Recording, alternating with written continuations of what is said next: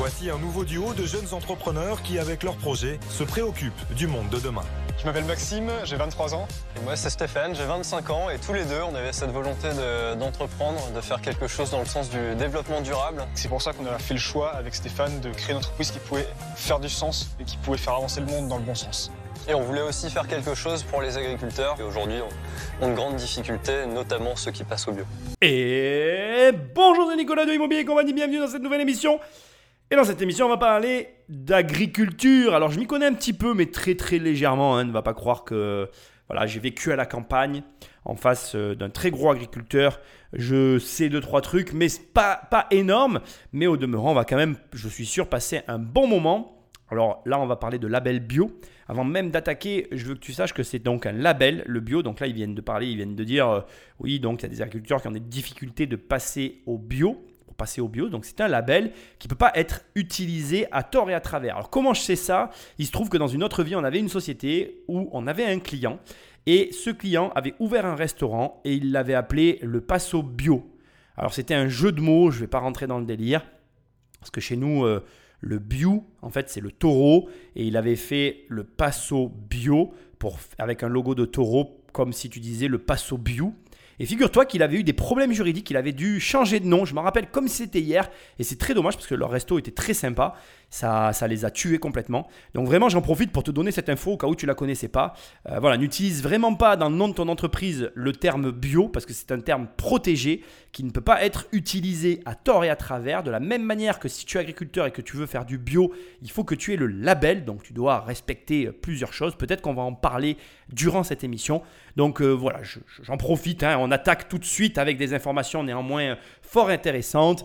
Et comme d'habitude, hein, avant qu'on rentre dans le vif du sujet, je t'invite à prendre le téléphone d'un ami et à l'abonner sauvagement à l'émission ou alors à me laisser des étoiles et un commentaire là où tu écoutes l'émission. Parce que d'abord, c'est ce qui m'aide le plus, c'est ce qui me permet de référencer le podcast. Et puis, laisse-moi te dire que ben, pendant que je te parle, je suis sur l'application Apple Podcast. Et ben, je ne peux que te remercier parce que vraiment, ben, voilà, on a, au moment où je fais cette émission, nous avons 150 euh, note, J'en suis super euh, content. D'ailleurs, il faudrait qu'on vise les 200. Donc, si tu peux faire un petit effort, ça m'aiderait. Et je remercie euh, Lanfrax, je remercie Guillaume Colas, je remercie Sandra, je remercie Bing Bao et tous les autres qui me laissent des commentaires. Enfin, et avant qu'on attaque, va sur immobiliercompagnie.com dans l'onglet formation. Il y a une formation, enfin il y en a deux, enfin tu verras, c'est très simple. Tu cliques, tu cliques et on travaille ensemble. Ou alors tu vas dans l'onglet livre il y a des livres, tu cliques, tu cliques et tu les reçois dans ta boîte aux lettres. Et sinon, eh bien, notre ami Patrick va appuyer sur le bouton play et nous allons écouter la fameuse émission Qui veut être mon associé Je m'appelle Damien Herman, je suis agriculteur, arboriculteur bio dans les Flandres à Métrennes. Le projet de Bio Demain m'a accompagné dans la conversion, donc la conversion vers l'agriculture biologique. Pour les cultures pérennes comme le verger, c'est trois ans. Tu vas Maxime, Stéphane? En forme? Sans eux, ça aurait été plus compliqué. Il y avait vraiment une partie de, ma production que j'aurais dû vendre à un prix bien inférieur. Combien d'agriculteurs là, maintenant euh, bah, Il y a une trentaine d'agriculteurs qui nous ont rejoints. Et là, on vise une centaine sur 2021. Euh, D'accord. ça a bien bougé là. Ok. Top, top si ça évolue comme ça. Au début de l'aventure, on a investi euh, toutes nos économies personnelles. Euh, il n'y avait pas grand-chose déjà sur nos comptes en tant qu'étudiant, mais on, l'a fait, euh, on a mis tous les moyens qu'on pouvait. On a eu la chance de gagner quelques concours aussi qui nous ont permis de nous lancer au niveau financier.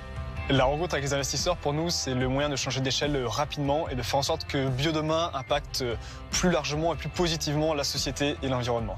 On va à la rencontre des investisseurs de manière assez humble. On est là euh, autant pour leur faire euh, découvrir toute notre histoire et tout ce qu'on a vécu depuis deux ans que pour recevoir euh, leurs conseils, leurs avis à leur retour. Les quelques informations que nous venons de récolter ici nous donnent vraiment déjà des pistes pour savoir de quoi il s'agit. Ça ressemble à une coopérative, donc peut-être qu'ils vont regrouper en fait des ensembles de produits d'agriculture bio tout en facilitant les démarches d'un côté pour les personnes qui les rejoignent, à savoir les agriculteurs, et de l'autre côté en proposant leurs produits et en se regroupant pour faire un petit peu l'inverse de ce que font les supermarchés, c'est-à-dire avoir un poids justement dans les magasins parce qu'ils sont une coopérative forte et pouvoir un peu plus imposer des prix tout en euh, conservant des marges confortables pour les agriculteurs. Bon, je fais des spéculations, c'est pas le cœur de ce que je veux te dire ici, mais c'est intéressant déjà de voir que on est face à une société qui fait de l'argent et on est face à une société qui est parti de rien du tout. Et c'est ça qui va m'intéresser dans ce qu'ils ont dit.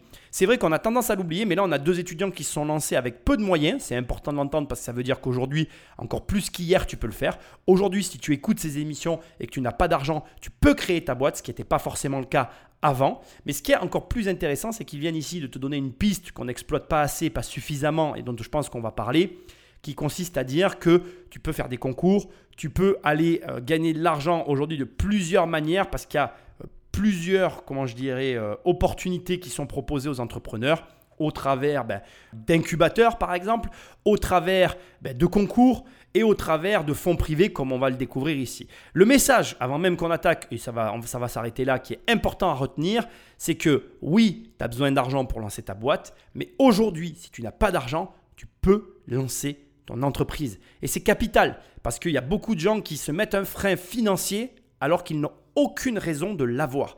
Et là, vraiment, si on devait... Euh, amener une seule et unique euh, problématique par rapport à des adultes vis-à-vis des étudiants, c'est justement leur statut. C'est-à-dire que ces deux jeunes étudiants avaient une vie qui leur générait peu de frais au quotidien.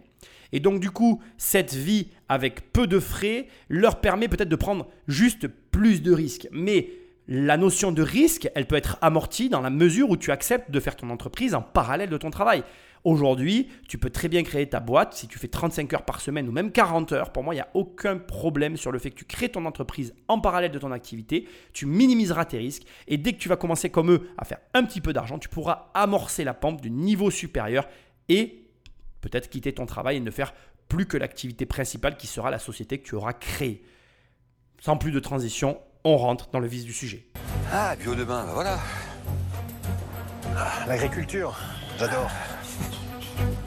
Ça c'est pour Anthony, ça je sais pas pourquoi. Je... Ouais, le, le nom de la marque il me plaît pas, c'est trop, tu vois, descriptif. Il n'y a pas de vie, mais ça peut être sympa. On a essayé de faire une gamme bio chez Feed avec Thierry Marx et ça n'a pas marché.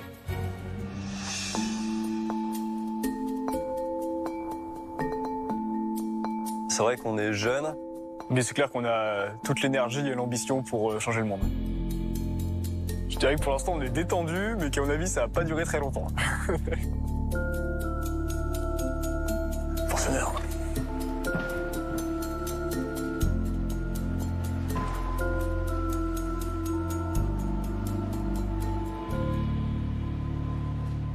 Chers investisseurs, bonjour. Nous sommes Maxime et Stéphane, respectivement 23 et 25 ans, et nous avons créé l'entreprise sociale Biodemain. Aujourd'hui, nous vous proposons de changer le monde avec nous en investissant 110 000 euros pour 5% de notre entreprise. Et pour commencer, je vais raconter l'histoire de mon grand-oncle, André. André est agriculteur en Bretagne. Et il y a quelques années, il a décidé de passer au bio. Vous allez me dire, passer au bio, c'est une bonne chose. C'est bien pour l'environnement, pour la société et même pour l'économie. Malheureusement, passer au bio, ce n'est pas si simple. Pour un agriculteur, cela représente une période de 3 ans appelée conversion biologique. Pendant cette période, l'agriculteur cultive déjà selon le cahier des charges bio, mais il n'a pas encore le label ni la rémunération associée.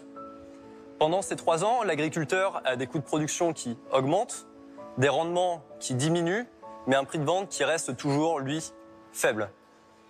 Mon grand-oncle n'a pas pu passer cette période.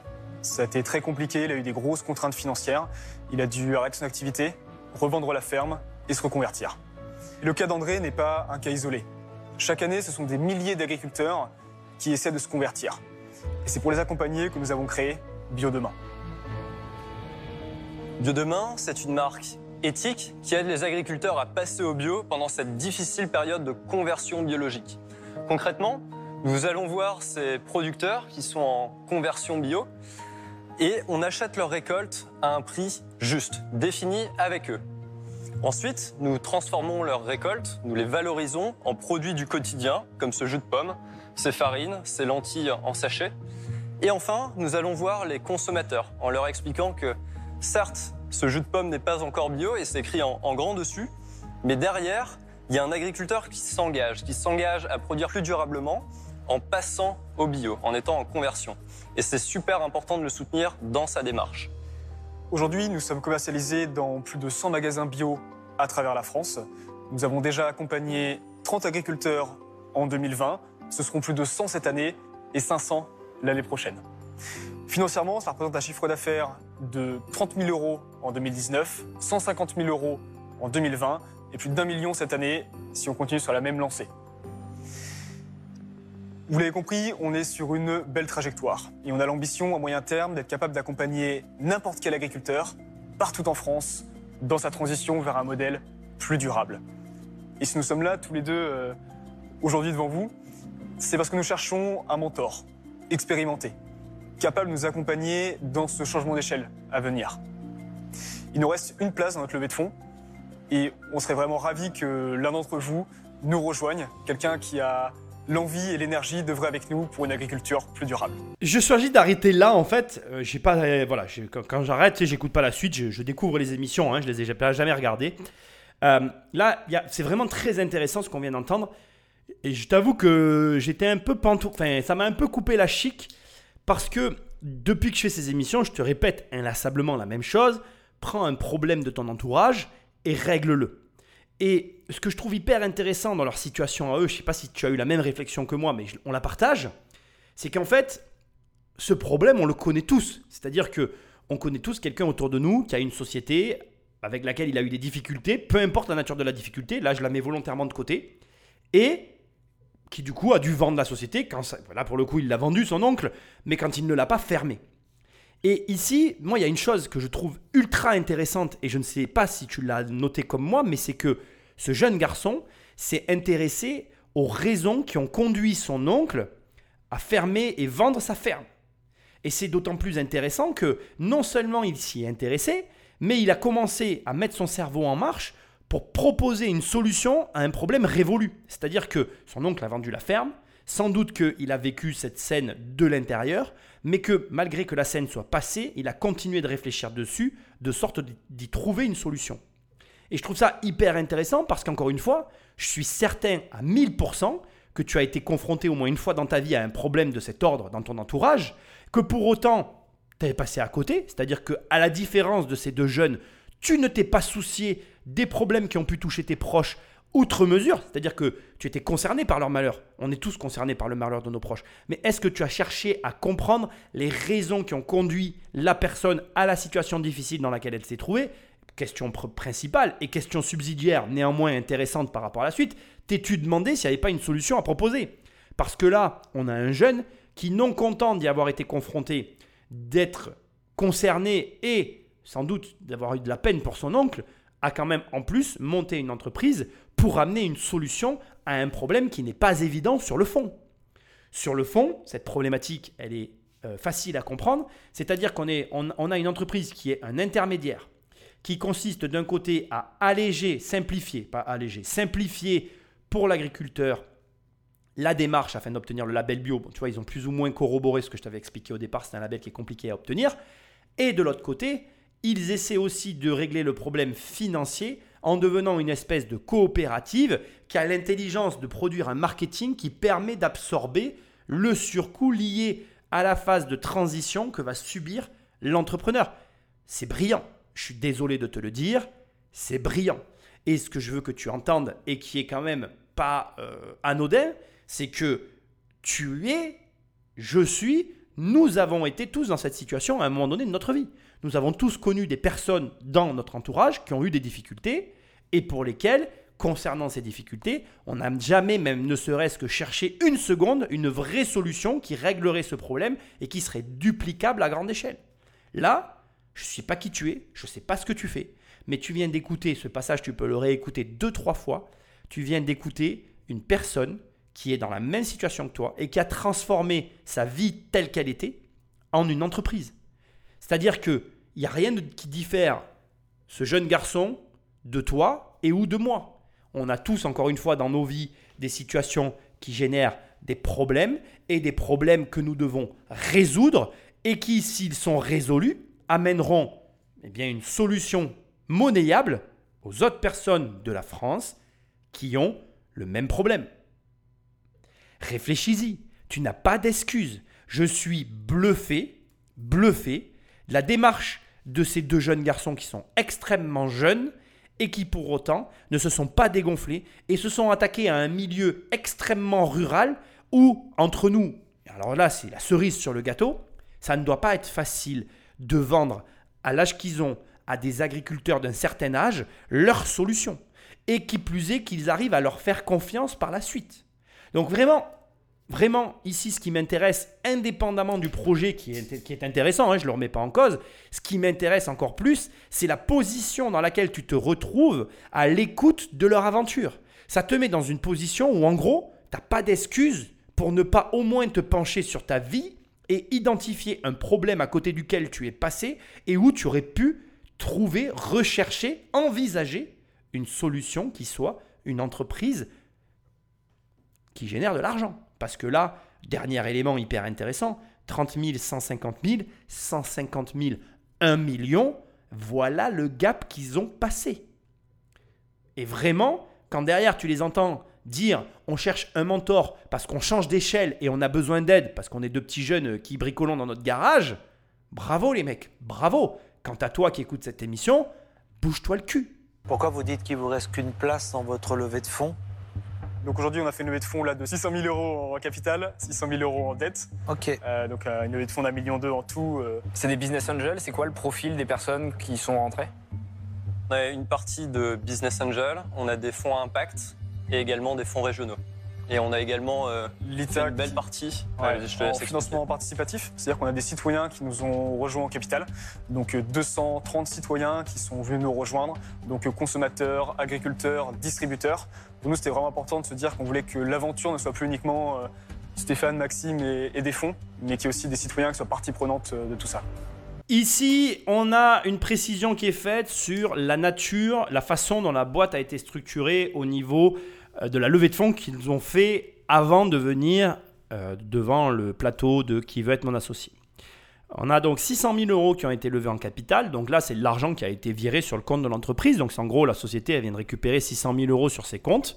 Ça, c'est de l'argent courant qu'elle a eu au travers de virements, enfin plutôt d'argent qui ont été mis par des particuliers pour alimenter la boîte et lui permettre de se développer.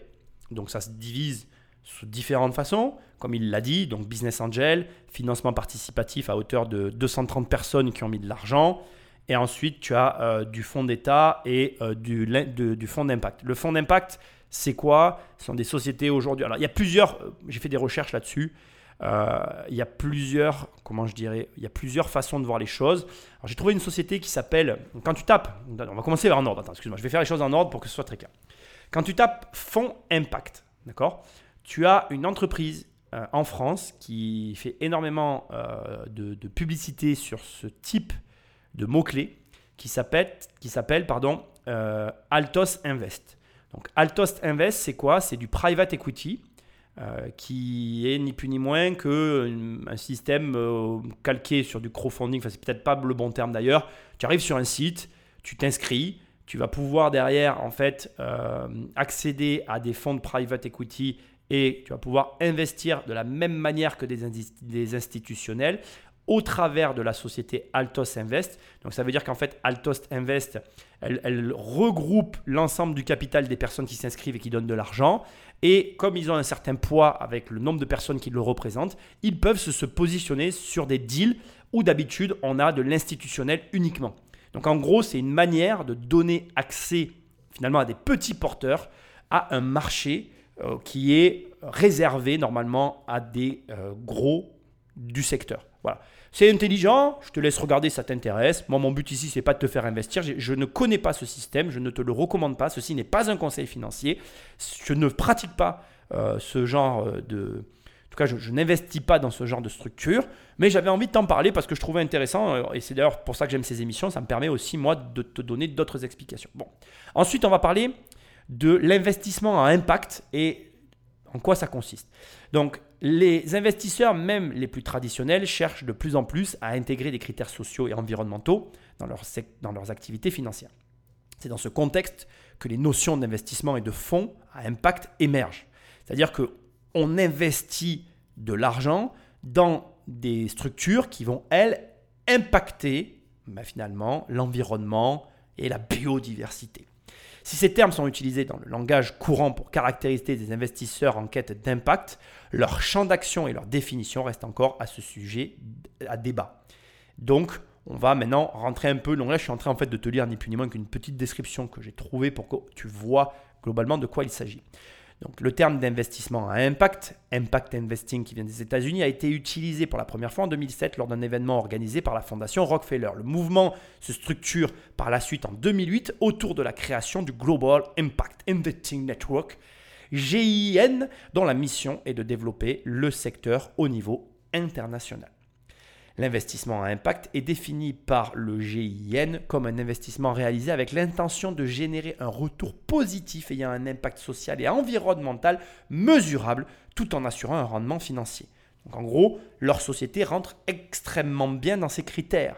Ce qui veut dire que, et ça c'est important que tu l'entendes, si tu dois créer une société aujourd'hui qui a un impact sur la biodiversité, sur la planète, tu vas avoir accès depuis cette cette époque, et c'est de plus en plus en vogue, à de l'argent entre guillemets facile. Je suis désolé de le dire. Et qui dit argent facile dit arnaque, mais je ne vais pas en parler pour l'instant. Ainsi, on considère comme investissement à impact l'utilisation de tout type d'outils financiers répondant aux critères suivants. L'intentionnalité à la recherche explicite d'un impact social ou, environnement, ou environnemental positif. L'additionnalité de l'engagement à la contribution financière ou extra-financière de l'investisseur permettant à l'entreprise bénéficiaire des fonds de maximiser son impact social ou environnemental.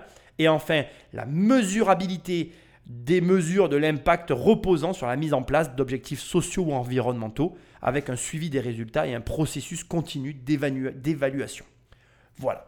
Globalement, ici, tu comprends comment ces deux jeunes ont réussi à lever autant d'argent. Ils ont récupéré 600 000 euros. Et sur les 600 000 euros restants, ils sont allés lever de la dette auprès de la banque ce qui est tout à fait intelligent. Bravo à eux. Ils ont eu complètement raison d'agir comme ça. Et aujourd'hui, ils ont l'argent et les capitaux pour passer à la vitesse supérieure. Il leur manque la dernière pièce du puzzle et c'est pour ça qu'ils ont dit on a besoin de quelqu'un. C'est-à-dire que là, ils vont faire rentrer quelqu'un avec eux qui a l'habitude de gérer d'aussi gros volumes, qui va leur éviter de faire des erreurs idiotes et ils sont prêts à concéder eh une grosse partie du capital de quelque chose qui fonctionne. C'est très malin. Tu peux complètement t'inspirer de cette histoire. Elle est brillante. Choisir un secteur porteur, résoudre un problème, lever des fonds, aller chercher une personne qui sait mieux que toi, mettre tout ça en place, monter la boîte, la revendre et c'est le jackpot assuré. J'ai envie de te dire, l'émission pourrait s'arrêter là si j'avais pas envie de savoir s'ils allaient réussir à récupérer maintenant le, dernier élément, le dernier chaînon manquant à leur beau projet. C'est machiavélique presque, j'ai envie de dire. Il y a un point hyper important maintenant que je veux te dire aussi dans l'analyse qu'on doit mener et qui est hyper importante, c'est la suivante. C'est que quel est à ton avis le défaut maintenant de cette situation qui paraît presque parfaite?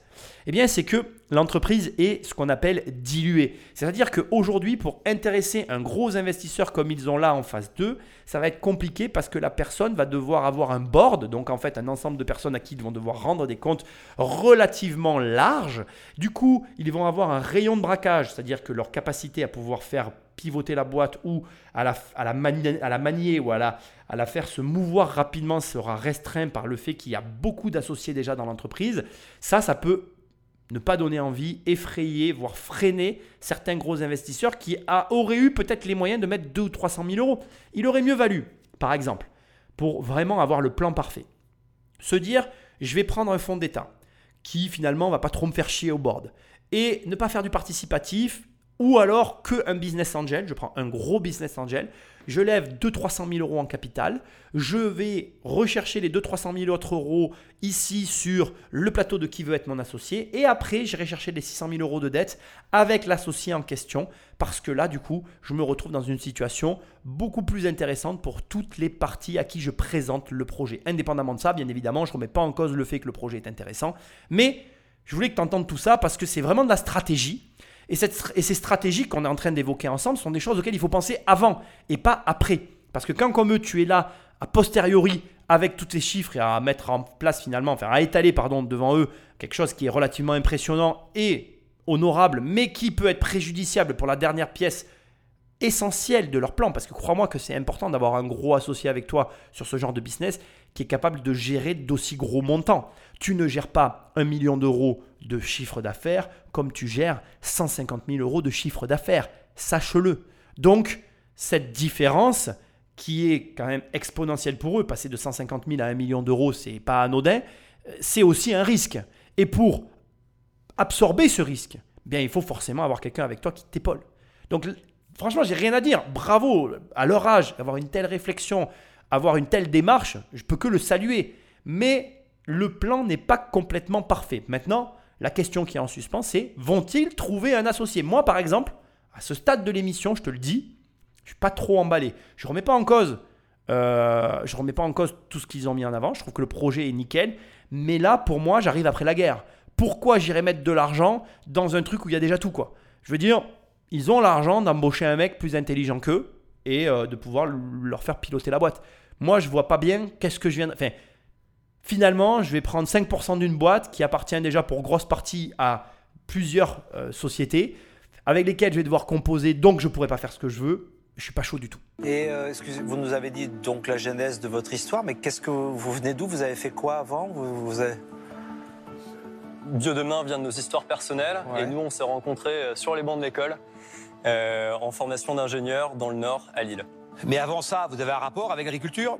On est tous les deux bah, sous Stéphane euh, du monde agricole. Et Mes après, quatre euh, grands-parents étaient agriculteurs, aujourd'hui c'est les oncles, les cousins qui ont repris les exploitations familiales. Vous, quand vous dites que vous achetez à des, pro- à des prix justes, c'est-à-dire que vous achetez plus cher que ce qu'ils produisaient en non bio, mais pas encore aussi cher que ce qu'ils produiront en bio.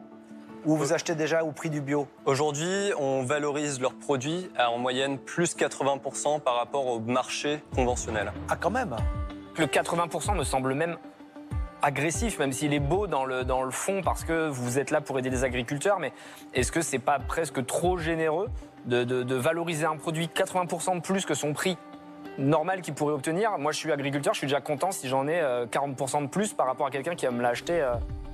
Alors nous, on a réfléchi dans le sens inverse, c'est-à-dire qu'on n'est pas parti des prix du conventionnel pour euh, aller chercher les consommateurs, on est parti des prix du bio.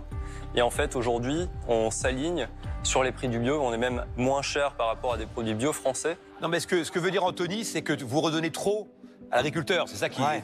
Et, et ça, c'est notre euh, mission. C'est leur mission, On est- Oui, non, mais moi je suis d'accord avec ça, mais je, je précisais sa pensée. C'est ça leur mission. En fait, ce qu'on propose, c'est un bon produit, et d'ailleurs qu'on pourra vous faire goûter si vous voulez. Avec Euh, plaisir. Mais avec un impact positif sur la santé et, et l'environnement. Ah, En tout cas, le jus de pomme est très bon. Ici, il y a un débat sur le fond et la marge qui est finalement la partie récupérée par l'entreprise. Le problème qui va s'imposer à eux et qui est logique et qui est soulevé par les investisseurs, c'est qu'à un moment donné, quand tu récupères des investisseurs, tu attends, enfin les investisseurs attendent un retour sur investissement. C'est logique. Là, ici, il y a une double problématique qui va rapidement euh, s'imposer à eux. C'est que d'un côté, ils ont besoin de la marge pour ben, vivre et gagner leur vie. Et de notre côté, ils s'occupent de la transition des agriculteurs. On n'est pas face à une entreprise qui a un seul métier, mais qui a deux métiers. Et qui, d'ailleurs, arrive à professer parce qu'elle promet d'un côté la transition aux agriculteurs en vue de la vente de produits plus chers. Et de l'autre côté, on a euh, une promesse de vente de produits qui absorbent le coût de la transition le temps que tu deviennes bio. Ils répondent comme parfaitement à la question en disant bon ben nous on vend quand même moins cher que le bio mais plus cher que ce que ça se vendrait euh, en attendant que ce soit bio. Ça permet à chacun de faire sa transition et d'avancer. Sauf que ici le modèle doit être viable et doit être périn pour permettre, à juste titre d'ailleurs, à ceux qui ont investi de récupérer au moins leur mise à un moment donné ou à un autre. C'est difficile parce que là, je pense que en fait, les questions qui sont posées par les investisseurs anciens entrepreneurs aux jeunes entrepreneurs sont complexes parce que eux, ils sont pris en étau entre leur mission et l'argent. Et c'est un malaise euh, qu'on reconnaît énormément en France. D'ailleurs, moi, je le vois très souvent quand je parle avec des gens qui me disent Ah oui, ben, le voisin, il a acheté sa maison 150 000, il l'a revendue 300 000. Et donc, les gens te disent Il a gagné 150 000. Mais ça marche absolument pas comme ça. La plupart des gens, je dirais 90% des gens, n'ont pas conscience ben, déjà des coûts, des frais. Quand tu écoutes parler les gens, c'est facile en fait. Tu vois, déjà, rien que quand tu penses comme ça, rien que quand tu te dis Il a acheté une maison 150, il a revendu 300, il a gagné 150 000 euros, ça n'est absolument pas vrai. Il a payé des impôts fonciers qui sont de plus en plus chers. Quand tu lâches 2000 euros par an de foncier, même s'il a gardé sa baraque 10 ans, l'air de rien, il a déjà lâché 20 000 euros sur le foncier. Normalement, s'il a bien fait son taf, il a entretenu sa maison durant toute cette période. Normalement aussi, il a eu des problèmes, il a eu des travaux, des réparations. Alors, je sais ce que certains vont me dire. Oui, mais Nicolas, ça ne représente pas les 150 000 euros qu'il a gagnés. Mais déjà, 20 000 euros de foncier, la taxe d'habitation qu'il a payée pendant une période, parce qu'on ne la paye pas depuis peu de temps finalement. Elle a été retirée il y a peu de temps, la taxe d'habitation, mais on l'a payée pendant des années. Donc tu fais 2000 et 2000. Déjà, Il a, au moins passé sur ces dix dernières années sur les 30-35 000 euros, il les a passés entre la taxe d'habitation et la taxe foncière. En coût d'entretien à l'année, une baraque, en fonction de la taille, tu peux taper entre 100 et 300 euros par mois. On est déjà à nouveau, allez, sur 2-3 000 euros par an. Tu rajoutes 30 000 euros. On est déjà à, 100 à 100 à 60 000 euros facile. Rien que ça, rien qu'en m'arrêtant là, sans parler des problèmes, des tuiles, des aléas, etc., l'essence que ça représente aussi, parce qu'il y a des gens qui achètent des baraques loin de chez eux, ça augmente leur coût d'essence. Mais bref, je ne vais pas rentrer dans ces calculs d'apothicaire qui pourraient. Mais regarde, de 150 000 euros de bénéfices affichés, on se retrouve plus qu'à 90 000 euros. C'est quand même énorme l'écart. Et j'ai compté peu de choses au final. Donc ce que j'essaye de te montrer, c'est que le problème que rencontrent ces deux jeunes, quand on leur parle de marge, etc., qui pour certains vont me dire Ah, mais c'est évident, Nicolas, et qui pour d'autres vont me dire Ah, ben oui, c'est vrai, j'avais pas pensé. Bon, bref, dans les deux cas, c'est pas aussi simple que ce qu'on peut imaginer. Et la rangée d'investisseurs que tu as en face de toi, qui gèrent des gros chiffres d'affaires, ils connaissent un, point que, que beaucoup ne- ne- n'imaginent pas, c'est l'impact des fois de quelques centimes sur d'énormes chiffres d'affaires. Je vais te donner un exemple et tu vas comprendre. Il y a beaucoup de gens qui disent oui, moi je ne comprends pas ces prix qui sont à euh, 3,98 euros ou un truc comme ça. Ou que par exemple ton, ton patron va augmenter ses prix de 1 ou 2 euros. Mais 1 ou 2 euros sur des millions, ça représente dans un sens comme dans l'autre beaucoup d'argent. Et dès le départ, valider tes marges pour justement permettre le bon développement de ton entreprise, c'est capital. Parce que ce qu'il faut savoir, et on a tendance à l'oublier, tout chef d'entreprise, c'est que ton- ta société, elle se construit sur sa marge. Ce qui veut dire que Amazon, qui a eu l'habitude de travailler avec des petites marges, elle s'est construite sur des petites marges. Et du coup, elle a appris à optimiser de petites marges et à gagner beaucoup d'argent alors qu'il n'y avait pas de marge. Parce qu'elle s'est construite comme ça, la société. Une entreprise qui se construit sur un déficit, elle devine quoi? Elle finit par faire faillite. Donc, c'est pas grave en soi. Mais il faut savoir ben, qu'est-ce que tu fais de cohérent? Et ce que dit Anthony, il a raison. Peut-être que reverser que, ben, en tout cas, prendre 40% plus cher du produit ou même 60%, ça serait très bien pour l'agriculteur et ça serait encore mieux pour la marque qui, elle, récupérerait 20% de plus et ces 20% lui permettraient peut-être de permettre à plus d'agriculteurs de faire la transition. C'est-à-dire que comme il y a un équilibre à trouver entre deux métiers différents dans une même activité, il faut penser que tu vas avoir besoin d'argent pour développer divers branches et ça, c'est plutôt complexe. Nous, Anthony et moi, euh, on, vient- du bas. Et moi, j'ai été, garçon de ferme. Donc, euh, c'est un, domaine pour lequel j'ai une vraie sympathie. Donc, votre démarche, elle est absolument géniale. Maintenant, ce que, j'ai du mal à comprendre, c'est l'effet démultipliant. C'est-à-dire que vous risquez quand même, à un moment donné, de, plafonner. Ça va être très dur de répondre à toute la demande. Si on imagine que le modèle fonctionne, ils vont tous vouloir basculer. Et donc, comment vous allez pouvoir euh, gérer euh, la montée en puissance? Il y a effectivement énormément de producteurs qui souhaitent faire leur transition. Euh, aujourd'hui, on n'est pas capable de répondre à toutes les demandes. Et c'est pour ça aussi qu'on vient vous voir, euh, parce qu'on a besoin d'accélérer, on a l'envie d'accélérer, pouvoir impacter plus profondément l'agriculture française. Vous, votre problème, c'est que vous allez avoir beaucoup d'agriculteurs qui vont entrer dans l'entonnoir avec leurs produits et vous avez peu de magasins qui vous distribuent pour vider l'entonnoir. Vous avez parlé de 100 magasins bio dans lesquels vous êtes. Euh, il y en a combien en France dans lesquels vous pensez pouvoir être? Il y a à peu près en tout euh, 3000 euh, 3000. magasins euh, bio ou, ou assimilés Donc il y a en tout cas. encore euh, beaucoup de chemin à faire. Là, je vais pas analyser très longtemps, ça va être rapide, mais c'est intéressant, tu vois, de voir ce- cette image de l'entonnoir. Je la trouve fabuleuse parce que les 80% repris aux agriculteurs, c'est l'offre commerciale irrésistible qui font que beaucoup d'agriculteurs veulent rentrer dans ce système. Forcément, ils récupèrent tout de suite un prix de revente très intéressant et du coup ils attirent énormément de monde. Comme le dit Marc Simoncini pour répondre un peu à Jean-Pierre, etc. Aujourd'hui ils ont que 100 magasins qui les distribuent, ce qui fait que tu as beaucoup de gens qui rentrent et qui amènent du produit, mais pas assez de personnes qui récupèrent les produits et qui permettent de les écouler. Et la marge de progression, elle est de 100 vers 3000. Il y a un dernier élément quand même qui n'est pas évoqué ici, mais qu'il faut quand même souligner, c'est que euh, structurellement, le marché a peut-être une limite aussi. C'est-à-dire qu'ils ont peut-être la chance d'être sur un projet euh, où ils sont en monopole parce qu'ils vont être les seuls, mais quand ils vont arriver sur un effet de seuil, c'est-à-dire quand ils vont avoir tous les points de vente et tous les agriculteurs, qu'est-ce qu'ils vont devenir? Est-ce que structurellement, le marché peut supporter ça, premièrement. Et il y a une deuxième question à se poser dans ce genre de configuration, c'est est-ce que le marché peut faire, est-ce que ta boîte peut faire face à l'arrivée d'un concurrent? Parce qu'aujourd'hui, ça c'est une question qu'il faudra absolument leur poser. Si vous êtes seul à le faire, Bon, bah, c'est très bien, vous drainez le marché, pas de problème. Mais aujourd'hui, si tes marges sont pas bonnes, si tu as du mal à écouler tes produits, enfin, tu vois le délire dans lequel je vais pas euh, creuser, mais tu comprends ce que je veux dire. Et qu'en plus, il y a un concurrent qui arrive, qui lui propose globalement la même chose que toi, mais qui est plus efficace sur l'écoulement des produits et qui donc peut euh, itérer plus rapidement que toi, bah, ça peut aller très très mal vite, enfin, ça peut aller vite très mal pour toi. Donc, si tu veux, ça aussi, c'est un sujet auquel il faut toujours penser, c'est qu'il y a des tailles de marché et que malheureusement, il y a des marchés qui ne peuvent pas absorber la concurrence. Et c'est important de le garder dans un coin de la tête. Vous avez quelle marge justement? Parce que vu que vous achetez cher, c'est-à-dire que vous vendez cher, ou alors, enfin, comment vous faites pour euh, vous positionner au niveau du prix? Aujourd'hui, on fonctionne euh, comme toute marque, euh, c'est-à-dire qu'effectivement, on prend une marge. Les moyennes du secteur sont dans les environ 30% et parfois bien plus. Aujourd'hui, comme on est sur des petits volumes, on tourne autour de 15 à 20% et notre objectif, c'est d'atteindre justement ces 30% grâce au volume. Pourquoi vous n'arrivez pas à avoir plus de rentabilité? Ce produit, tu l'achètes combien? Tu le vends combien? Pour te donner une idée, quand on a commencé, la bouteille de jus de pomme nous coûtait à peu près 2,50. On la vendait 2,31.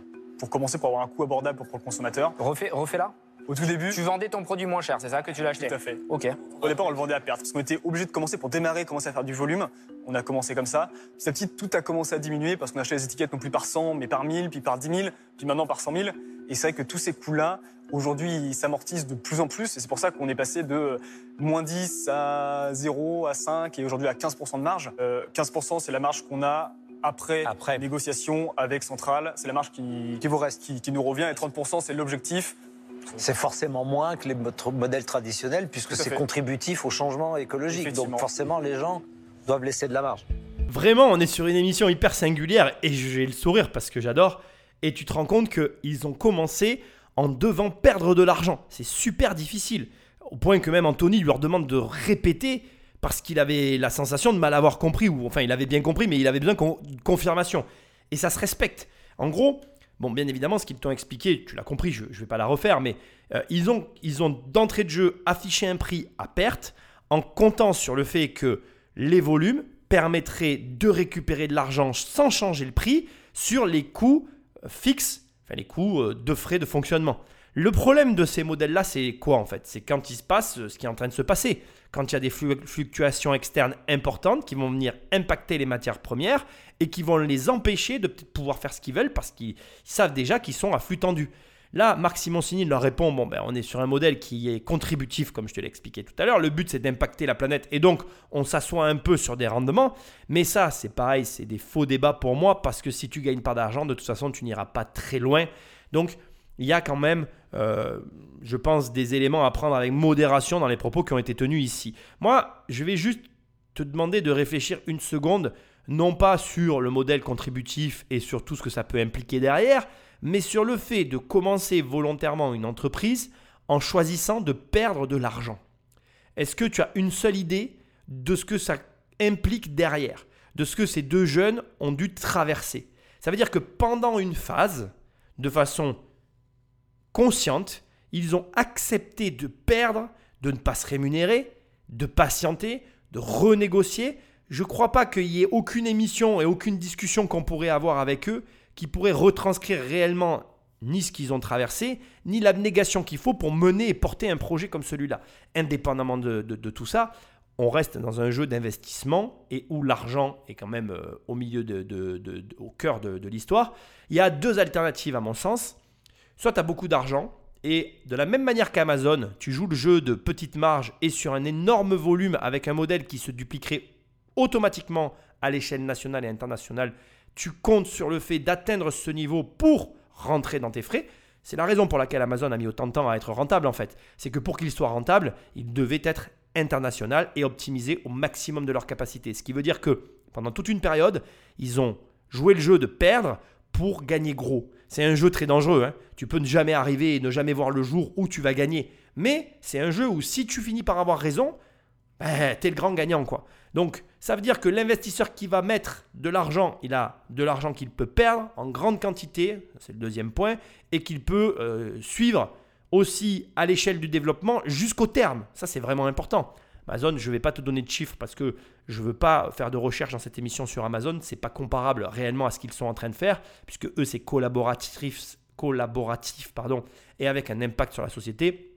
Amazon, ça a été l'inverse. Ils ont d'abord cherché à gagner de l'argent avant de pouvoir euh, commencer à impacter le monde. Moi, je trouve que c'est plus logique comme manière de fonctionner. Je trouve que c'est plus logique de d'abord gagner de l'argent et ensuite chercher à optimiser pour impacter le monde que de commencer tout de suite à impacter le monde. Ça fait que leur projet, malheureusement, c'est un très bon projet.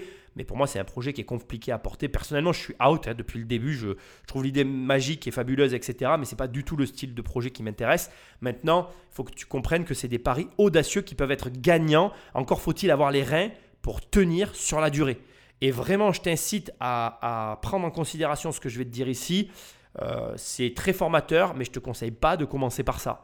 C'est très dur. Mais, voilà, encore une fois, le conseiller n'est pas le payeur, premièrement. Deuxièmement, j'ai pas raison. Et troisièmement, euh, si tu as l'endurance pour euh, tenir la course de fond, l'arrivée peut être exceptionnelle. Donc, voilà, mon cœur balance. je reconnais quand même que c'est un beau projet. La question qui peut se poser, c'est est-ce que vous êtes vraiment dans une démarche de business ou est-ce que vous avez uniquement donc euh, euh, cette, euh, cette mission? Parce que finalement, c'est un peu l'investisseur, ou alors il faut dire que c'est du mécénat. Et on dit on met 100 000 parce qu'on a envie de changer le monde avec vous, et puis on les reverra jamais, et c'est possible. Hein. Moi, j'ai aucun problème qu'on parle comme ça. On est une entreprise sociale, c'est-à-dire qu'on a un business model on n'est pas rentable à date, mais on sera rentable à jour. Euh, et on a avant tout, effectivement, et c'est notre priorité, un impact social et environnemental qui est fort. C'est votre mission. C'est vraiment pour ça qu'on le fait. Ok. Euh, une autre question sur la marque qui me semble primordiale, euh, et vous l'avez compris, pour pouvoir fédérer une communauté, il va falloir vendre plus qu'un simple produit et c'est ce que vous faites aujourd'hui avec ce message de soutien euh, des agriculteurs. Mais je me projette, moi aujourd'hui en tant qu'investisseur, dans 10 ans, la plupart des agriculteurs sont devenus bio. Euh, où est-ce que vous trouvez du produit en France par exemple? Ah, Bio demain sera mort. Et tant mieux. La marque Bio demain sera morte, mais on aura la suite de l'histoire. Donc on investit dans un cimetière, quoi. Et très bonne affection, c'est qu'on a la marque Bio aujourd'hui on est en réflexion. En fait, c'est la suite de l'histoire. Un jour, bah il n'y aura pas. Ces agriculteurs ne sont pas encore bio, mais ces agriculteurs sont enfin bio. Et grâce à vous, consommateurs, et c'est là que tu apportes un message en plus, grâce à vous, consommateurs, on a réussi tous ensemble à aller vers une agriculture plus durable. Et un jour, on aura peut-être permaculture demain ou agroécologie demain, et on ira toujours plus loin. Arrête-toi une seconde sur la question qu'a posée Anthony et pose-toi là à ton tour. Bon, moi je vais pas creuser le côté cimetière, le fait que la marque durera pas, etc. Anthony, lui, tu vois, il a tout de suite voulu souligner la culture de la marque et comment tu fais pour que cette marque que tu es en train de créer, elle ait un impact et comment tu la projettes dans l'avenir. Moi, ce que je veux que tu soulignes, c'est que si tu es un investisseur et que tu m'écoutes, tu dois bien voir ce que regardent ces investisseurs. Et tu vois, c'est intéressant de voir qu'Anthony, tout de suite, il regarde la marque, il regarde comment elle est construite et quel est l'avenir, quel est le potentiel qu'elle a demain. L'intérêt quand tu mets de l'argent dans quelque chose, ça n'est pas finalement de savoir si la chose en question va continuer d'avoir de la croissance ou mourir, parce que le risque, tous les investisseurs le connaissent. Non, l'intérêt, c'est de savoir si l'argent que tu investis dans une entreprise, un bien immobilier, si demain il venait à lui arriver quelque chose, est-ce que potentiellement elle a une chance de retrouver la valeur qu'elle a eue à un moment donné? C'est la seule chose que vont regarder les investisseurs et c'est important que tu te le notes dans un coin de ta tête parce que vraiment, quand tu es entrepreneur, tu dois aussi construire la force de ta marque. Quand tu es euh, investisseur, tu dois être attentionné sur la force de la marque qui est promulguée par l'entrepreneur. La vérité, c'est que tu dois donc déceler la valeur là où elle est et être en mesure de d'anticiper à minima si cette valeur, elle est pérenne, elle sera toujours reconnue comme telle par le consommateur, ou si c'est une valeur éphémère et auquel cas ton argent placé dans euh, cet investissement prend un énorme risque de ne jamais en ressortir avec la même valeur qu'au départ. Dans les deux cas, il ne faut pas juger. Après, chacun ses combats, chacun ses missions de vie, etc. Simplement pour toi, en tant qu'investisseur entrepreneur, tu dois être, euh, je dirais, euh, euh, attentif à ces sujets-là, parce que ce sont précisément ces points, la qualité, la valeur de la marque perçue, qui vont amener des capitaux permettre à l'entreprise de se développer, de s'étendre et de toujours conquérir de nouvelles tranches de clientèle. Garde en tête, moi je suis désolé de le dire, dans une émission qui se veut pour le développement durable, que malheureusement, euh, une entreprise qui ne gagne pas d'argent ne dégagera jamais de toute façon la même image qu'une entreprise qui gagne de l'argent. C'est un peu dur, mais c'est la réalité. Bon, moi, je, trouve ça formidable ce que vous faites. Alors franchement, je trouve ça formidable. Le projet, la marque, vous, je me dis, mais comment ils ont cette maturité à cet âge-là? Parce que j'ai à peu près créé ma première start-up, euh, j'avais votre âge. Franchement, si j'avais aligné deux phrases comme vous venez de faire depuis 25 minutes, j'aurais déjà été très heureux. Donc je suis, euh, je suis scotché par la maturité que vous avez, par la vision, par le, dévouement que vous avez mis à... Enfin, je comprends votre histoire personnelle et c'est certainement un des moteurs qui, qui fait que vous êtes arrivé là, mais euh, s'occuper de cette cause-là, le prendre par ce côté-là en disant bah, je préfère d'abord rémunérer les agriculteurs, puis je verrai ma marche plus tard. Franchement, c'est extraordinaire. Enfin, moi, ma génération, malheureusement, on n'avait pas ce positionnement et cet engagement que vous avez presque tous aujourd'hui. Donc, à chaque fois, ça me bluffe. Alors, je ne suis pas du tout de cet univers. Moi, donc, j'adorerais vous accompagner. Je ne vais pas pouvoir y passer beaucoup de temps, mais je dois pouvoir vous connecter à deux, trois grands réseaux de distribution et au moins vous mettre en contact pour voir si ça passe. Donc, je ne peux pas mettre ce que vous- tout, ce que vous, tout ce que vous demandez, mais je serais heureux d'en mettre euh, peut-être un tiers ou la moitié selon ce que feraient mes camarades pour essayer de vous accompagner un petit bout de chemin dans cette aventure-là. Donc, je vais laisser se positionner mes, mes camarades et voir si on arrive à quelque chose. Merci. J'espère. Merci beaucoup. Ben, c'est surprenant de voir euh, Marc Simoncini qui s'engage sur un tiers. Je m'y attendais pas du tout. Euh, alors, je voudrais ici mettre en avant un détail qui me vient en écoutant tout ça. Euh, je n'ai pas analysé les émissions de Shark Tank aux États-Unis, mais je serais curieux de voir si euh, dans la culture américaine, ce genre de modèle, comment il serait perçu en fait. Parce que Marc Simoncini vient de le dire en fait, décaler sa marge pour la redonner aux agriculteurs, pour leur permettre de transformer l'agriculture, c'est un beau pari. Moi, ça me dérange en fait qu'une entreprise ne gagne pas d'argent. D'abord parce que le système financier français, le système français en général ne le permet pas. Que malheureusement, euh, c'est bien hein, ce qu'ils font. Moi, je suis de l'avis de Marc Simoncini, tout pareil que Marc. Mais euh, voilà, j'ai un, doute sur la durée de vie d'un projet comme celui-ci. Voilà. Euh, je suis très surpris, je m'y attendais pas, vraiment. Je suis pas surpris ensuite que quelqu'un comme Marc, qui est, qui est l'assise financière aujourd'hui pour pouvoir se permettre de mettre de l'argent dans un tel projet, euh, puisse abonder. Après, je trouve normal aussi que, étant donné qu'on est sur un projet à perte, il cherche à répartir le risque. Il va simplement venir pour, euh, pour comment dire, apporter du capital. Comme il l'a dit, il n'apportera pas de temps, il ne s'embêtera pas avec ça. Mais euh, voilà, il- pour la forme, il y participe. Je pense que on est réellement aussi dans des entreprises qui sont dans l'air du temps. Je te passe aussi un message parce que c'est vraiment le moment de faire ce genre de société. Les capitaux vont vers ce genre d'entreprise, ils recherchent ce genre d'activité. Mais au demeurant, euh, il y a quand même un- une dimension capitalistique derrière. Je suis curieux de voir la réaction des autres. Je suis surpris, mais je suis pas convaincu qu'ils repartent avec euh, l'argent qu'ils espèrent. Euh, je trouve la marque très compréhensible, c'est très clair. J'aime bien l'idée de dire, voilà, c'est pas encore bio, ça interpelle. Pour croître, vous avez certes besoin d'aller euh, dans les magasins bio, mais euh, vous devez aller plus loin. C'est-à-dire que, à mon avis, vous aurez gagné le jour où vous serez distribué dans les grandes surfaces alimentaires, parce qu'il n'y a que comme ça qu'on pourra vraiment bah, finalement vendre beaucoup beaucoup de, produits parce que derrière il y a beaucoup d'agriculteurs euh, qui je suis sûr se battent pour travailler avec vous. Donc euh, je pense qu'il vous faut quelqu'un qui soit capable de convaincre finalement ces grandes surfaces alimentaires, ces grandes marques de vous suivre, de vous accompagner. Moi à titre personnel, si je voyais vos produits euh, dans une grande marque de distribution alimentaire, bah, du coup j'irais plutôt dans celle-ci parce que je serais fier de, de contribuer à, à cela. Et malheureusement, c'est pas un univers que je connais. Euh, là, je pourrais pas du tout vous être utile là-dessus. Euh, donc, euh, pour cette raison, je, je vais pas vous suivre, je vais passer. On est clairement ici, ça confirme ce que je te disais tout à l'heure sur un business de type Amazon. Comme vient de le résumer Eric, tant que la prise de position sur euh, les distributeurs dominants du marché de la grande distrib ne sont pas partenaires de la société, le point de rentabilité sera difficilement atteint. Euh, bien évidemment, il l'a souligné, un élément euh, essentiel dans cette histoire, la grande, distribution, c'est un métier. Mais vraiment, hein, la grande distrib, c'est un, c'est un métier à part entière. Si tu m'écoutes et que tu en fais partie, tu confirmeras. Si tu ne le sais pas, ben, sache-le. Il y a vraiment euh, voilà, des marges arrière, des façons de négocier, etc. Euh, il faut rentrer, des fois, voilà, il faut négocier euh, d'une certaine manière. Et puis, il faut pouvoir suivre les volumes aussi derrière. Donc, c'est sûr que quand tu y arrives euh, à pénétrer ce type de marché, ben, c'est tout bénéf pour toi, mais après, c'est pas non plus une évidence. Alors, il y a des produits euh, que la grande distribution veut absolument, comme le Nutella, parce que les consommateurs le plébiscitent, mais il y a des produits comme là, où il y a toute l'éducation à faire, euh, en termes de, ben voilà, je dois faire euh, le, comment on appelle, la, la tête de gondole avec le produit, le merchandising, etc. Éduquer le client pour lui mettre à l'endroit où il va le prendre, etc.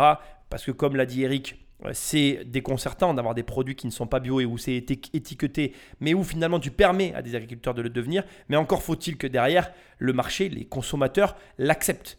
Donc finalement, c'est pas aussi simple que ce que ça paraît. Il y a un gros travail à fournir et ils l'ont compris, c'est ce qu'ils sont venus chercher. Encore faut-il que l'associé qui rentre soit capable de le faire. Un des associés qui va pouvoir potentiellement les aider dans la démarche, à mon avis, c'est Anthony. Mais bizarrement, c'est pas le genre de gars que je vois rentrer dans des projets où il n'y a pas d'argent à gagner. On va le voir. Je suis pas surpris de la démarche d'Eric, alors que Eric avait quand même une compétence à apporter intéressante pour eux sur la partie euh, économie d'échelle, basculer sur une production, euh, on va dire, euh, de quantité cohérente, enfin de quantité modérée, à une production en grosse quantité. Parce Eric, quand même, avec euh, la fabrication des clés, Ledger, il, connaît, enfin, il, a une maîtrise, une certaine forme de maîtrise dans la production de masse. Bon, bref. On va voir maintenant les autres, mais je suis pas très optimiste pour la levée de fonds, en tout cas pour les levées de portefeuille des derniers associés qui n'ont pas encore parlé. Alors moi je trouve que la mission que vous vous êtes fixée, elle est, elle est géniale parce que c'est vrai qu'on on doit aller aujourd'hui vers une agriculture plus bio, que c'est compliqué pour les agriculteurs. Euh, maintenant, si vous voulez, euh, pour moi, j'ai du mal à voir comment vous pouvez faire euh, avec ça une entreprise viable, puisque vous ne produisez pas ni la matière première, ni, ni le produit fini. Donc pour moi, vous êtes des intermédiaires conseils. Mais vous n'avez pas vraiment les ingrédients pour, pour constituer une entreprise qui soit viable et pérenne. Donc euh, c'est la raison pour laquelle je, ne vous suivrai pas. Juste pour info et étayer un petit peu ce que vient de dire Delphine, euh, la série de podcasts que j'ai réalisé sur euh, Pinot a comme sujet de fond les intermédiaires. Il faut quand même se rappeler que Pinot, pour augmenter ses marges et constituer sa fortune, il n'a fait qu'éliminer les intermédiaires qui venaient parasiter le marché du bois dans lequel il évoluait. Ce qui nous amène à un point que je trouve hyper intéressant, qui a été soulevé tout à l'heure par Anthony, en tant qu'intermédiaire, comment tu projettes à un moment donné ton avenir et comment tu fais pour assurer ta survie alors qu'aujourd'hui tout le monde cherche à optimiser ses marges. Même question qui pourrait être posée pour les agents immobiliers. Mais chose amusante, c'est qu'en fonction de l'intermédiation que tu proposes, eh bien certaines situations comme l'immobilier, sont plus favorables que d'autres. Quelle est la valeur de l'agent immobilier? N'en déplaise à ceux qui leur crachent dessus. Eh bien, c'est tout simple. Tu n'as pas le temps de passer tes journées à rechercher les affaires sur le marché. Les bons agents immobiliers, ceux qui apportent une vraie valeur ajoutée à leurs clients, continueront d'exister pendant longtemps, car ils sont un rouage nécessaire au fonctionnement d'un marché pour permettre à ceux qui travaillent d'accéder à certains types de biens auxquels ils n'auraient pas accès sans eux. Alors que là, même s'il y a une forme de difficulté d'une mutation d'un agriculteur, qui est euh, actuellement dans un schéma classique pour passer sur un schéma bio, une fois que cette mutation a eu lieu, elle a été opérée et assistée par leur entreprise, qu'est-ce qu'il leur reste? La coopérative, mais ils n'ont pas de marge. Le problème, c'est que, encore une fois, c'est deux métiers qui sont pas forcément complémentaires et pour lesquels on n'a pas une très grande visibilité sur l'avenir. La vraie question qu'il faudrait se poser et à laquelle il faudrait apporter une réponse et que toi aussi tu dois te poser, je pense, dans peu importe euh, le projet que tu veux lancer, c'est à un moment donné quelle va être l'évolution à 5, 10, 15, 20 ans de la société que je suis en train de créer. Si il n'y a pas d'évolution, si à moyen ou long terme, ton métier, ta société, elle n'a pas de raison d'être et d'exister sur le marché sur lequel tu vas te positionner, fais très attention. D'ailleurs, c'est intéressant comme euh, réflexion parce que c'est aussi les questions que tu dois te poser sur les évolutions de marché. Pourquoi, par exemple, une marque comme Nokia, elle a péri sur le marché du téléphone alors qu'elle avait une domination totale à une époque? C'est parce qu'à un moment donné, l'arrivée de l'iPhone n'était déjà pas prédictible, mais surtout, elle n'a pas su s'adapter ta position dominante pardon, Qu'importe ce que tu fais, qu'importe qui tu es, qu'importe le business dans lequel tu te trouves, elle n'est jamais que provisoire jusqu'à ce que un nouvel arrivant sur le marché vienne te détrôner et proposer une alternative à ta solution. Et là encore aussi, dans ce cas-là, on ne le sait pas. Et tu dois toujours être prêt d'abord à détruire ce que tu as construit. Ça, c'est un conseil qui est capital parce que parfois, tu vas simplement copier ce qui existe déjà et il y a des, améliorations, des évolutions qui arrivent et qui vont ben, faire que tout ce que tu as fait, ben, c'est bon pour la poubelle. Et ensuite, c'est la clé de l'adaptation. C'est pas parce que as, ça fait des années que tu fais d'une certaine manière que ça va continuer des années comme ça. Et que malheureusement, ben, il faut être capable d'évoluer. Et c'est aussi ce qui rend les exercices comme celui-ci de pitch très compliqués parce que potentiellement, peut-être que le métier qu'ils sont en train de proposer, c'est un métier d'avenir et qu'on est en train de passer complètement à côté. La vérité, c'est que personne n'est en mesure de savoir comment va évoluer tout ça, et que ben, on prend tous des décisions et on découvre nos réussites entre guillemets et nos erreurs entre guillemets, parce qu'après, bon, ben, parfois, on n'est pas destiné à investir ou à faire ce qu'on nous a proposé. On continue. Magnifique mission que vous vous fixez, beau message de soutien pour les agriculteurs. Vous pouvez raconter une histoire incroyable et créer une communauté vraiment très forte. Et les gens n'achèteront pas le produit parce qu'ils trouvent qu'il est bon, ils l'achèteront parce qu'ils ont envie de vous soutenir, de, mettre un, bulletin de vote dans l'urne quand ils pensent à vous. Donc là-dessus, je pense qu'il y a une, une, très belle histoire à écrire. Dans le point négatif, je vois que c'est quand même un, un business model qui est coûteux, dur à développer. J'ai aussi du mal à voir la portée d'un point de vue business, mais je pense que les vrais succès viennent souvent des marques fortes qui sont drivés, motivés au quotidien quand ils se lèvent le matin par une mission qui les dépasse. Et, c'est votre cas aujourd'hui, donc même si j'ai du mal d'un point de vue mathématique à comprendre comment on pourrait sortir un jour, je serais prêt à participer avec, euh, avec d'autres personnes, que ce soit Marc ou Jean-Pierre peut-être, pour vous aider et pour montrer qu'au final, c'est le, le, bon sentiment parfois qui peut aussi amener vers de belles réussites. Mais je préfère être très franc avec vous. Moi, ce que j'aime, c'est la victoire. Pour moi, le, deuxième, c'est déjà le premier des perdants. Donc euh, si on le fait ensemble, c'est pour aller faire un truc gros, puissant, euh, quasiment hégémonique. Oui, on va aider les agriculteurs, mais on va pas être sympa avec les autres marques. On est là pour prendre le marché. Donc euh, je préfère l'annoncer parce que vous avez comme une vision très sociale. Et nous, en tant qu'investisseurs, c'est aussi notre rôle de vous pousser à faire une vraie belle aventure business où tout le monde pourra aller chercher du rendement. Donc pour ces raisons, euh, je euh, vous propose de vous accompagner euh, dans cette aventure. Maintenant, je laisse la parole à Jean-Pierre pour voir s'il veut participer peut-être. Bon, bah, si on résume un petit peu la situation, vous demandiez 110 000 euros pour 5% de l'entreprise. Marc s'est positionné sur un tiers, la moitié, on ne sait pas trop. Bah, ça dépend des autres. c'est à peu près pareil. Bon, bah, ça fait déjà la moitié. Il y a déjà une bout du chemin qui est fait, et donc je dirais que Jean-Pierre, qu'est-ce que tu as à nous dire? Jean-Pierre, à toi de jouer, mon grand. Je trouve que euh, ce qu'ont dit mes camarades euh, est très juste. Que le risque, c'est que finalement, vous soyez que dans la mission et plus du tout dans l'entreprise. Donc, il faut savoir trouver un équilibre entre, entre, entre les deux. Et c'est très important parce qu'en fait, plus vous serez bon, plus vous allez gagner, plus vous aurez de moyens pour aider les gens que vous voulez aider. Et donc, on crée une dynamique. Il faut rappeler, donc, je sais plus, je crois qu'il y a 440 000 fermes en France. Si vous dites qu'il y en a 7 à 8 qui, sont, qui ont déjà basculé, ça veut dire qu'on est à moins de 40 000.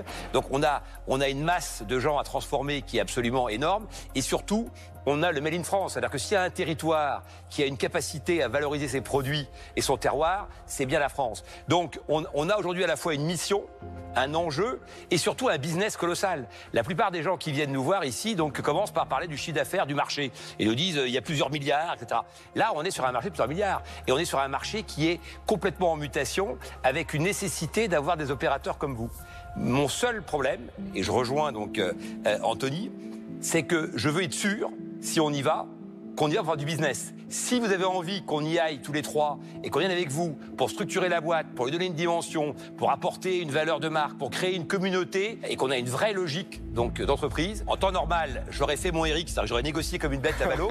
mais là, avec deux jeunes comme vous, plein d'allants, etc., ce serait effectivement donc un peu indécent. Donc je le ferai pas. Alors euh, je suis partant et je mettrai bien donc euh, Ah, euh, le complément pour être avec mes, trois, avec mes deux camarades. Je suis extrêmement surpris et tu dois en tirer une leçon hyper importante. L'argent n'a aucune logique. Là, on en a la preuve. Il n'y a aucune logique financière derrière cette décision. J'ai beaucoup aimé ce qu'a dit Anthony. Il a tout à fait raison. Il a compris. En fait, la, la, la seule recherche que doit avoir cette société, c'est de prendre une position dominante sur le marché, hégémonique de ses termes à lui. Je veux que tu entendes qu'une entreprise comme Amazon, elle a franchi ces caps-là. Je ressens vraiment face à ce pitch qu'on vient d'entendre, une forte similitude avec Amazon et cette situation de, comment je dirais, de finalement, on a un business dans les mains qui a un potentiel, on doit passer par une phase négative. Cette phase négative, c'est ben, on ne gagne pas d'argent, on est en faillite, etc. Et à un moment donné, on va sortir euh, de, ce, de cette phase et on sera extrêmement bénéficiaire parce qu'on aura atteint bien, une position dominante, monopolistique sur un marché, un peu à l'image de Amazon. Je te dirais que depuis tout à l'heure et depuis le début de l'émission, j'arrête pas de ressentir cette, euh, comment je dirais, cette similitude avec Amazon, ce qui commence à me faire me dire que finalement cette sensation que je peux avoir négative sur cette entreprise, c'est qu'en fait c'est une très bonne idée et que il faudrait plutôt y aller. Mais bon, moi personnellement, euh, c'est absolument pas le genre de société qui m'intéresse. Au demeurant, euh, je pense que c'est intéressant aussi de se dire que parfois on ressent un sentiment de rejet envers quelque chose et que ce sentiment de rejet est une bonne alerte pour se dire ah mais tu devrais t'y intéresser justement. C'est parce que tu le rejettes que tu rejettes l'idée, que tu rejettes le mode de fonctionnement. D'ailleurs, je sais pas si tu as remarqué mais Anthony a dit mathématiquement ça ne fonctionne pas mais j'y vais quand même. C'est marrant de vraiment cette émission, elle met en avant elle met en avant l'illogisme qu'il y a derrière l'argent. Et c'est parce que les gens essayent de rendre l'argent logique qu'ils n'en gagnent pas. Tu dois avoir des comportements illogiques avec ton argent. Et c'est comme ça que tu vas arriver à faire des choses différentes avec. Et vraiment, la démarche d'Anthony, euh, elle est très très intéressante et j'espère que tu la prends à sa juste mesure parce qu'elle relate réellement des comportements que tu devrais adopter dans tes finances, dans tes choix personnels ou plutôt professionnels, dans tes choix personnels vis-à-vis de tes activités professionnelles. Le but n'étant pas de faire stricto sensu comme Anthony qui cherche à être automatiquement le premier, mais le but bien évidemment, c'est d'intégrer que je dirais que très régulièrement, tout ce qui nous fait peur, tout ce qu'on ne veut pas faire, tout ce qu'on ne fait pas pour diverses raisons, c'est précisément ce qu'on devrait faire. Pour revenir maintenant sur Anthony, parce que j'ai aussi autre chose à te dire, j'ai beaucoup aimé sa phrase. Le deuxième, c'est déjà le premier des perdants. c'est soit t'es premier, soit t'es rien du tout. Je suis à peu près d'accord avec ça. La difficulté là, dans la situation dans laquelle on, est, c'est vraiment que derrière, comme il dit, il y a une dimension sociale au projet qui a attiré ces investisseurs. Et la problématique, c'est qu'il va falloir maintenant y inclure une dimension financière. Je ne pense pas que ce soit incompatible. Je pense que ça sera quand même relativement compliqué. L'émission n'est pas terminée. On va voir ce qu'ils ont à dire. Moi, je crois que je veux quand même un truc hyper important à dire parce que quand tu entends des discours comme ça, tu peux aussi être tenté de te dire ah oui mais alors euh, si je suis pas le premier, si j'ai pas une position dominante, j'y arriverai jamais. Tout le monde a commencé. Anthony, a commencé, il avait absolument pas une position hégémonique et dominante sur son marché. Sur son marché. Pareil pour Jean-Pierre, pareil pour Marc Simoncini. C'est pas ton premier projet qui te fera avoir euh, la meilleure des solu- enfin, la plus grande réussite de ta vie. C'est la cumulation, la succession de projets, d'échecs, de relances qui va t'amener au résultat que tu as toujours convoité. Le secret, c'est juste de ne jamais arrêter. Maintenant, il faut quand même garder en tête, et c'est vraiment ce que je veux que tu retiennes de cette émission, c'est que l'argent n'a aucune logique. Aucune. Là, ici, il y a, euh, comme l'a dit Jean-Pierre, un marché qui est quand même qui offre quand même une certaine capacité, possibilité, bref, qui propose de faire des choses et que donc qui génère un intérêt euh, financier suffisant en tout cas pour qu'il y ait de l'investissement sur ce type de start-up. Ensuite, on a une entreprise qui ne gagne pas d'argent, mais pour autant qui a un concept qui est validé et qui est bon, qui donc arrive à capter du capital. Et enfin, on a là trois personnes qui sont capables de structurer les sociétés, qui vont finaliser, de fin- finir de planter le clou et qui vont amener, à mon humble avis, hein, un, un- un résultat surprenant. Voilà, c'est ce que je pense. On va écouter ce qu'ils ont encore à dire pour finir, mais je suis bluffé parce que je ne l'ai pas vu venir. Moi, je ne suis pas du tout emballé depuis le début, mais comme quoi, il y a des bonnes surprises aussi qui arrivent. Si vous êtes OK sur l'objectif ambitieux euh, qu'on se, qu'on se fixe tous ensemble, en bonus, je peux déjà vous donner le slogan marketing de la boîte. la première marque qui est impatiente de faire faillite. Donc, euh, Déjà, un grand merci euh, pour toutes vos remarques et donc aux vous trois qui êtes intéressés pour, euh, pour nous suivre. Euh, nous, on a deux messages. Déjà, on n'a peut-être pas été clair, mais on est là pour faire du business.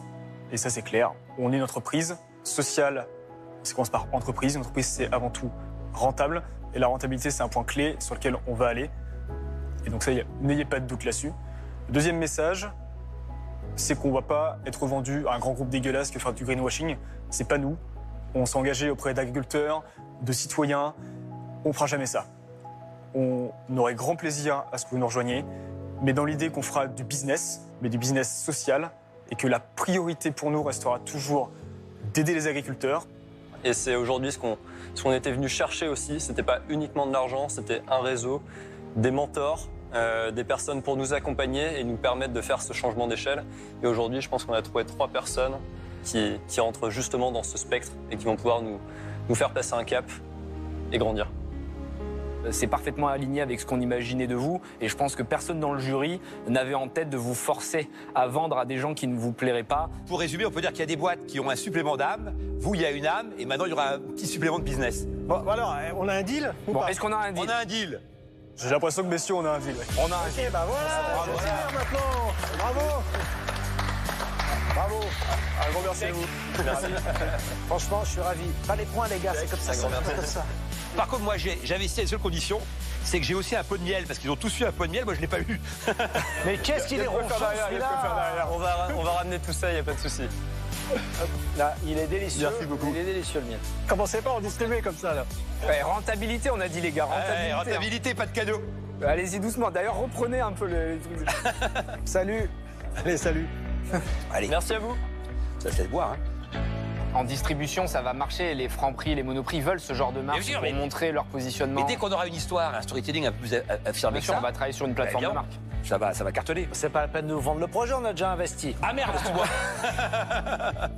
Ben, je comptais te dire à la fin, tu vois, euh, mais du coup, ils l'ont dit à demi-mot et je vais finir là-dessus. On est quand même sur des produits de grande distribution, on est quand même sur de l'épicerie, c'est quand même des business models qui fonctionnent, même si derrière, on a un schéma un peu plus complexe, un peu plus singulier, un peu plus particulier. Effectivement, comme ils le disent, euh, il n'y a pas de raison que ça cartonne pas, Euh, surtout quand tu as les réseaux, les connaissances et que tu as déjà euh, tout ce qu'il faut pour amener la boîte à ce niveau-là. C'est certain qu'en fait, quand tu es comme ces personnes-là, quand tu as finalement une connaissance étendue et que tu arrives à récupérer ces gens autour de toi, eh ben, tout le monde gagne du temps en fait et tout le monde gagne de l'argent. Ce qui nous amène à une conclusion surprenante, mais qui me fait sourire. C'est qu'on peut critiquer en fait le monde de la formation, on peut critiquer tout ce qui est fait autour de cette vente actuelle qui existe et qui va continuer d'exister d'ailleurs de, de produits de la connaissance. Mais en réalité, euh, ceux qui ont recours à tout ça, euh, eh bien, ils, gagnent des années, des dizaines d'années de vie en fait. Et euh, qui n'a pas envie de gagner euh, 10 ou 20 ans en fait de vie Qui euh, n'a pas envie euh, de profiter de- d'argent Excuse-moi de ramener ça à ça, mais c'est la réalité. Qui n'a pas envie de profiter de sommes d'argent intéressantes pour ses 40 ou ses 50 ans Et tu vois, je sors de là en me disant, après le pitch qu'ils ont fait, je t'ai laissé tout le passage volontairement, ils ont fait un pitch parce qu'ils ont recadré en disant bon voilà, on est venu certes en vous mettant en avant l'aspect social, mais on est quand même là pour gagner de l'argent et avoir des mentors. Et je quitte cette émission en me disant putain mais c'est quand même cool d'avoir un mentor. hein. C'était peut-être pas le point sur lequel euh, je comptais terminer, mais cette émission là, en tout cas à moi, elle m'a fait prendre conscience que d'être accompagné de quelqu'un qui a déjà fait le chemin avant toi et qui finalement, comme Anthony l'a très justement dit, a cette capacité de voir les étapes de ton business et de ce qui va devoir être mis en place pour atteindre le point d'équilibre et le faire passer à la vitesse supérieure, bah, non seulement c'est un avantage fabuleux, déjà pour commencer, mais surtout, mais quelle sérénité. Toi, tu travailles, lui, il vient, il te dit ce que tu as à faire. C'est vachement plus simple quand quelqu'un te donne le chemin. Alors voilà, si tu as envie bah, de faire pareil avec de l'immobilier, bah, tu sais ce qu'il te reste à faire. Hein va sur immobiliercompagnie.com. dans l'onglet formation, il y a des bonnes formations. Mais dans l'onglet livres, il y a aussi des bons livres. Tu as le choix. Sinon, bah, je vais laisser le mot de la fin aux deux jeunes. Et puis moi, je te remercie de me laisser des commentaires, des étoiles là où tu écoutes cette émission. Et je te dis à très bientôt dans une prochaine analyse de qui veut être mon associé. Salut Très content. On ne s'attendait pas à ça. On ne s'attendait pas à autant de- d'allant pour, euh, pour Bio Demain. Donc, euh, non, c'est super. On peut clairement dire qu'on a trouvé euh, trois super mentors. hein. c'est que le début et on a vraiment hâte de pouvoir continuer avec eux.